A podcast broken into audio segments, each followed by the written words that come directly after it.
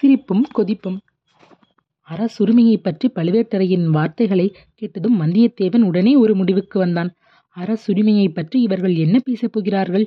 இந்த கூட்டத்தில் நடக்கப் போவதை அறிந்து கொண்டே தீர வேண்டும். இங்கேயே உட்கார வேண்டியதுதான். இதை காட்டிலும் வசதியான இடம் வேறு கிடைக்காது. ஆழ்வார்க்கடியான் எப்படியாவது போகட்டும். அவனைப் பற்றி நமக்கு என்ன கவலை? இன்றைக்கு இங்கு ஏதோ மர்மமான நிகழ்ச்சி நடைபெறப் போகிறது என்ற எண்ணம் வந்தியத்தேவன் மனதில் முன்னமே உண்டாகியிருந்தது. ஆழ்வார்க்கடியானின் விபரீதமான பொருள் தரும் வார்த்தைகள் கோட்டை வாசற்காவலில் துடுக்கான நடன நடனத்தை சம்புவராயன் அரை மனதான வரவேற்பு பெரியாட்டம் ஆடிய சந்தக்காரரின் ஆவேச மொழிகள் இவையெல்லாம் அவனுக்கு ஏதேதோ சந்தேகங்களை உண்டாக்கியிருந்தன. அந்த சந்தேகங்களையெல்லாம் நீக்கிக் கொள்ளவும் உண்மையை அறிந்து கொள்ளவும் இதோ ஒரு சந்தர்ப்பம் தெய்வாதீனமாக கிடைத்திருக்கிறது. அதை ஏன் நழுவ விட வேண்டும்? இதற்குள் கீழே பழுவேட்டரையர் பேசத் தொடங்கிவிட்டார். வந்தியத்தேவன் காது கொடுத்து கவனமாக கேட்கலானான். உங்களுக்கெல்லாம் மிக முக்கியமான ஒரு செய்தியை அறிவிக்கவே நான் வந்திருக்கிறேன். அதற்காகவே இந்த கூட்டத்தை சம்புவராயர் கூட்டியிருக்கிறார். சுந்தர சோழ மகாராஜாவின் உடல்நிலை மிக கவலைக்கிடமாய் இருக்கிறது அரண்மனை வைத்தியர்களிடம் அந்தரங்கமாக கேட்டு பார்த்தேன். அவர்கள் இனிமேல் நம்பிக்கைக்கு இடமில்லை. அதிக காலம் உயிரோடு இருக்க மாட்டார் என்று சொல்லிவிட்டார்கள். ஆகவே இனிமேல் நடக்க வேண்டிய காரியங்களைப் பற்றி நாம் இப்போது பேசியே ஆக வேண்டும் என்று கூறி பழுவேட்டரையர் நிறுத்தினார். ஜோசியர்கள் என்ன சொல்கிறார்கள்? என்று கேட்டார் கூட்டத்தில் ஒருவர். ஜோசியர்களை போய் கேட்பானேன்? சில நாளாக பின்மாலை நேரத்தில் வானத்தில் வால் நட்சத்திரம் தெரிகிறதே அது போதாதா? என்றார் ஒருவர். பின்னர் பழுவேட்டரையர் கூறினார் ஜோசியர்களையும் கேட்டாகிவிட்டது. அவர்கள் சில காலம் தள்ளிப் போடுகிறார்கள். அவ்வளவுதான். எப்படி இருந்தாலும் அடுத்தாற்போல் பட்டத்துக்கு உரியவர் யார் என்பதை நாம் யோசித்தாக வேண்டும். அதை பற்றி இனி யோசித்து என்ன ஆவது? ஆதித்த கரிகாலனுக்குத்தான் இளவரசர் பட்டம் இரண்டு வருஷத்துக்கு முன்பே கட்டியாகிவிட்டது என்று இன்னொரு கம்ம கம்மலான குரல் கூறியது. உண்மைதான். ஆனால் அப்படி இளவரசு பட்டம் கட்டுவதற்கு முன்னால் நம்மில் யாருடைய யோசனையாவது கேட்கப்பட்டதா என்று தெரிந்து கொள்ள விரும்புகிறேன். இப்படி கூடியுள்ள நாம் ஒவ்வொருவரும் நூறு ஆண்டுக்கு மேலாக நாலு தலைமுறையாக சோழ ராஜ்யத்தின் மேன்மைக்காக பாடுபட்டு பழங்குடியை சேர்ந்தவர்கள். என் பாட்டனாருக்கு தந்தை திருப்புறம்பியம் போரில் இறந்தாள். என் பாட்டனார் வெள்ளூரில் நடந்த போரில் உயிர் விட்டார். என் தந்தை தக்கோலத்தில் உயிர் தியாகம் செய்தார். அம்மாதிரியே உங்கள் ஒவ்வொருவரின் மூதாதையரும் இந்த சோழ நாட்டின் மேன்மையை நிலைநாட்டுவதற்காக உயிரைக் கொடுத்திருக்கிறார்கள். நம் ஒவ்வொருவருடைய குடும்பத்திலும் இளம் பிள்ளைகள் யுத்தகலத்தில் செத்திருக்கிறார்கள். இன்றைக்கும் ஈழ நாட்டில் நம்முடைய குலத்தையும் குடும்பத்தையும் சேர்ந்த பிள்ளைகள் போர் செய்து வருகிறார்கள். ஆனால் அடுத்தபடியாக பட்டத்துக்கு வர வேண்டியவர் யார் என்பது பற்றி தீர்மானிப்பதில் நம்முடைய அபிப்பிராயத்தை மகாராஜா கேட்கவே இல்லை. தசரதர் கூட ராமருக்கு பட்டம் கட்டுவது என்று மந்திர ஆலோசனை சபை கூட்டி யோசனை செய்தார். மந்திரிகளையும் சாமந்தர்களையும் சேனை தலைவர்களையும் சிற்றரசர்களையும் ஆலோசனை கேட்டார். ஆனால் சுந்தர சோழ மகாராஜா யாருடைய யோசனையும் கேட்பது என்று அவசியம் கருதவில்லை. நம்மை யோசனை கேட்கவில்லை என்பது சரிதான். ஆனால் யாரையுமே யோசனை கேட்கவில்லை என்று இறை விதிக்கும் தேவர் கூறுவது சரியன்று. பெரிய பிராட்டியாரான செம்பியன் மாதேவியின் யோசனையையும் இளைய பிராட்டியான குந்தவை தேவியின் யோசனையையும் கேட்கப்பட்டன. இல்லை என்று பழுவேட்டரையர் கூற முடியுமா?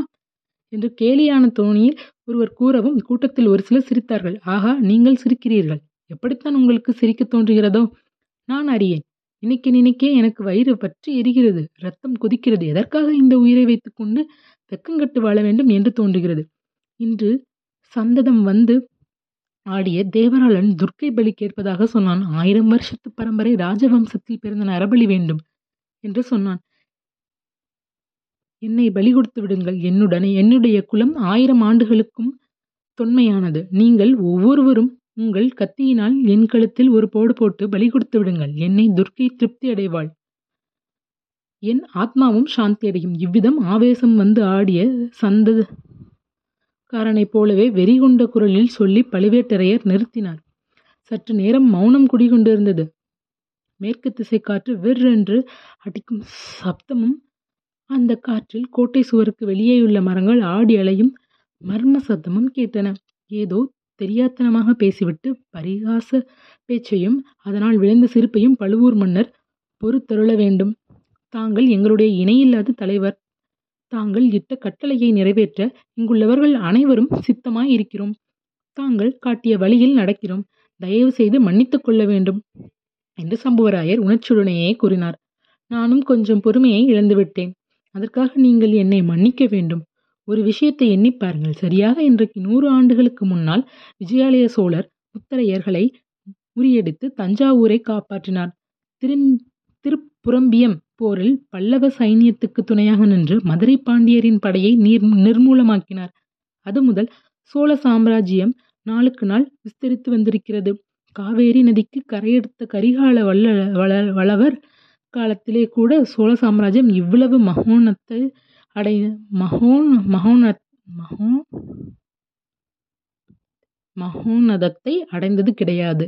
இன்றைக்கு தெற்கே குமரிமுனையிலிருந்து வடக்கே துங்கபத்ரை. கிருஷ்ணனை வரை சோழ சாம்ராஜ்யம் பறந்து விருந்திருக்கின்றது. பாண்டிய நாடு நாஞ்சில் நாடு. யாருக்கும் இதுவரையில் வணங்காத சேர நாடு தொண்டை மண்டலம் பாகி நாடு கங்கபாடி நுளம்பாடி வைதும்பர் நாடு சீட்புலி நாடு பெரும்பானப்பாடி பொன்னி நதி உற்பத்தியாகும் குடகு நாடு ஆகிய இத்தனை நாடுகளுக்கும் சோழ சாம்ராஜ்யத்துக்கு அடங்கி கப்பம் செலுத்தி வருகின்றன. இவ்வளவு நாடுகளிலும் நம் சோழ நாட்டு புலிக்கொடி பறக்கிறது. தெற்கே ஈழமும் வடக்கே இரட்டை மண்டலமும் வேங்கியும் கூட இதற்குள் நமக்கு பணிந்திருக்க வேண்டும். அப்படி பணியாததற்கு காரணங்களை நான் சொல்ல வேண்டியதில்லை. அவைகளெல்லாம் உங்களுக்கு தெரிந்ததுதான். ஆம் எல்லோருக்கும் தெரியும் ஈழமும் இரட்டைப்பாடியும் வேங்கியும் கலிங்கமும் பணியாததற்கு இரண்டு காரணங்கள் உண்டு. ஒரு காரணம் வடதிசை மாதண்ட நாயகராகிய இளவரசர் ஆதித்த கரிகாலர். இன்னொரு காரணம் அவருடைய தம்பி அருண்மொழிவர்மர். மலவரையர் கூறும் காரணத்தை நான் ஒப்புக்கொள்கிறேன். சென்ற நூற்றாண்டு காலமாக இந்த சோழ நாட்டில் சேனாதிபதி நியமிக்கும் மரபு வேறாயிருந்தது. பல யுத்தங்களில் ஈடுபட்டு அனுபவம் பெற்ற வீராதி வீரர்களையே படைத்தலைவர்களாகவும் மாதண்ட நாயர்களாகவும் நியமிப்பார்கள். ஆனால் இப்போது நடந்திருப்பது என்ன? மூத்த இளவரசர் வடதிசை கேனையின் சேனாதிபதி. அவர் என்ன செய்கிறார்? இரட்டை மண்டலத்தின் மீது வெங்கி நாடு மீதும் படையெடுத்து போகவில்லை. காஞ்சிபுரத்தில் உட்கார்ந்து கொண்டு பொன் மாளிகை கட்டி கொண்டிருக்கிறார். வீரப்பெருங்குடியில் பிறந்த வீராதி வீரர்களாகிய உங்களை கேட்கிறேன். இதற்கு முன்னால் தமிழகத்தில் எந்த மன்னராவது தாம் வசிப்பதற்கு பொன்னால் மாளிகை கட்டியதுண்டா? உலகமெங்கும் புகழ் பரப்பி இப்போது கைலாசவாசியாய் இருக்கும் மதுரையும் ஈழமும் கொண்ட பராந்தக சக்கரவர்த்தி கூட தாம் வசிப்பதற்கு பொன் மாளிகை கட்டிக்கொள்ளவில்லை தில்லை சிற்றம்பலத்துக்குத்தான் பொன் குறை வேய்ந்தார். ஆனால் இளவரசர் ஆதித்த கரிகாலர் தாம் வசிப்பதற்கு காஞ்சிபுரத்தில் பொன் மாளிகை கட்டுகிறார். ரத்தினங்களையும் வைடூரியங்களையும் அப்பொன் மாளிகையை சுவர்களில் பதிக்கிறார். கங்கபாடி நுளம்பாடி குடகு முதலிய நாடுகளில் வெற்றியடைந்து கைப்பற்றி கொண்டு வந்த பொருளில் ஒரு செப்பு காசாவது தலைநகரில் உள்ள பொக்கிஷ சாலைக்கு அவர் இதுவரை அனுப்பவில்லை. பொன் மாளிகை கட்டி முடித்து விட்டதா? ஆம் முடித்துவிட்டது என்று என்னுடைய அந்தரங்க ஒற்றர்கள் மூலம் அறிந்தேன். அத்துடன் சுந்தர சோழ மகாராஜாவுக்கு அவருடைய அருமை மூத்த புதல்வரிடமிருந்து கடிதங்களும் வந்தன. புதிதாக நிர்மணித்திருக்கும் பொன் மாளிகையில் வந்து சுந்தர சோழ மகாராஜா சில காலம் தங்கியிருக்க வேண்டும் என்று மகாராஜா காஞ்சிக்கு போக போகிறாரா என்று ஒருவர் கவலை ததும்பிய குரலில் கேட்டார். அத்தகைய கவலை உங்களுக்கு வேண்டாம். அப்படி ஒன்றும் நேராமல் பார்த்துக்கொள்ள நான் இருக்கிறேன். தஞ்சை கோட்டை காவலனாகிய என் சகோதரனும் இருக்கிறான். சின்ன பழுவேட்டரையரின் அனுமதி இல்லாமல் யாரும் தஞ்சை கோட்டைக்குள் புக முடியாது. என்னை அறியாமல் யாரும் மகாராஜாவை பேட்டி காணவும் முடியாது. ஓலை கொடுக்கவும் முடியாது. இதுவரையில் இரண்டு மூன்று தடவை வந்த ஓலைகளை நிறுத்திவிட்டேன்.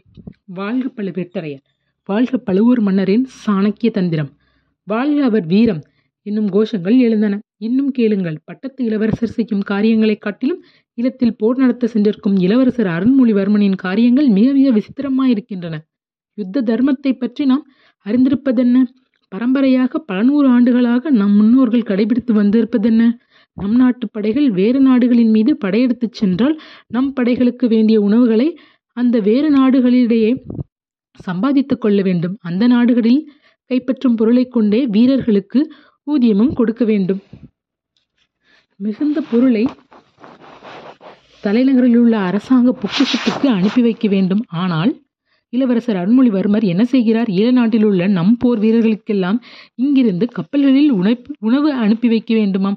ஒரு வருஷ காலமாக நானும் ப பத்து தடவை பல கப்பல்களில் ஏற்ற உணவு அனுப்பி வைத்திருக்கிறேன்.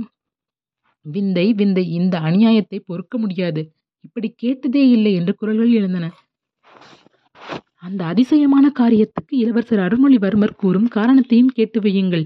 படையெடுத்து சென்ற நாட்டில் நம் வீரர்களுக்கு வேண்டிய உணவுப் பொருளை சம்பாதிப்பது என்றால் அங்குள்ள குடிமக்களின் அதிருப்திக்கு உள்ளாக நேரிடுமாம்.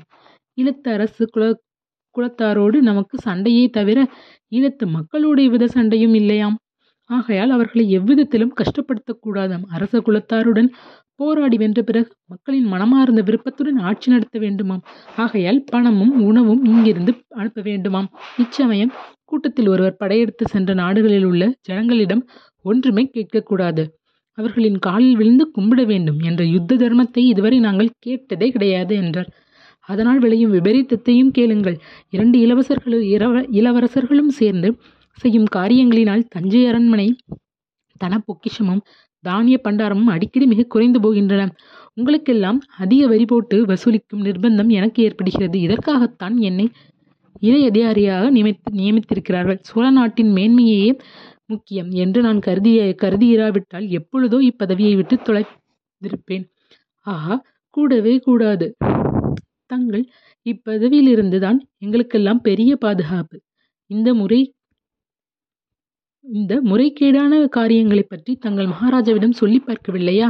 சொல்லாமல் என்ன பல தடவை சொல்லியாகிவிட்டது. ஒவ்வொரு தடவையும் பெரிய பிராட்டியிடம் கேளுங்கள் இளைய பிராட்டியிடம் கேளுங்கள் என்று மறுமொழிதான் கிடைக்கிறது. முன்னமே தான் சொன்னனே மகாராஜாவுக்கு சுயமாக சிந்தனை செய்யும் சக்தியே இப்போது இல்லாமல் போய்விட்டது. முக்கியமான காரியங்களில் நம்முடைய யோசனைகளை கேட்பதும் இல்லை. அவருடைய பெரியன்னை செம்பியன் மாதேவியின் வாக்குத்தான் அவருக்கு தேவாக்கு. அடுத்தபடியாக அவருடைய செல்வ குமாரி குந்தவை பிராட்டியிடம் யோசனை கேட்க சொல்கிறார். ராஜ்ய சே சேவையில் தலைநகர தலைநரைத்து போன நானும் மற்ற அரசர்களும் அந்த சின்னஞ்சிறு பெண்ணிடம் யோசனை கேட்பதற்கு போய் நிற்க வேண்டும். எப்படி இருக்கிறது கதை? இந்த சோழ ராஜ்யம் ஆரம்பமான காலத்திலிருந்து இப்படி ராஜ்ய காரியங்களில் பெண்கள் தலையிட்டதாக நாம் கேள்விப்பட்டதில்லை. இத்தகைய அவமானத்தை என்னை எத்தனை நாள்தான் நாம் பொறுத்திருக்க முடியும்?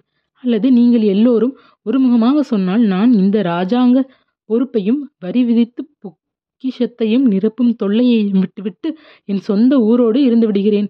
கூடாது கூடாது பழுவூர் தேவர் அப்படி எங்களை கைவிட்டு விடக்கூடாது அரும்பாடுபட்டு ஆயிரம் ஆயிரம் வீரர்கள் நாலு தலைமுறைகளாகத்தான் தங்கள் இரத்தத்தை சிந்தி சாதித்த சோழ சாம்ராஜ்யத்துக்கு சோழ சாம்ராஜ்யம் ஒரு நொடியில் சின்னாபின்னமாய் போய்விடும் என்றார் சம்புவராயர். அப்படியானால் இந்த நிலைமையில் என்ன செய்வது என்று நீங்கள் தான் எனக்கு யோசனை சொல்ல வேண்டும்.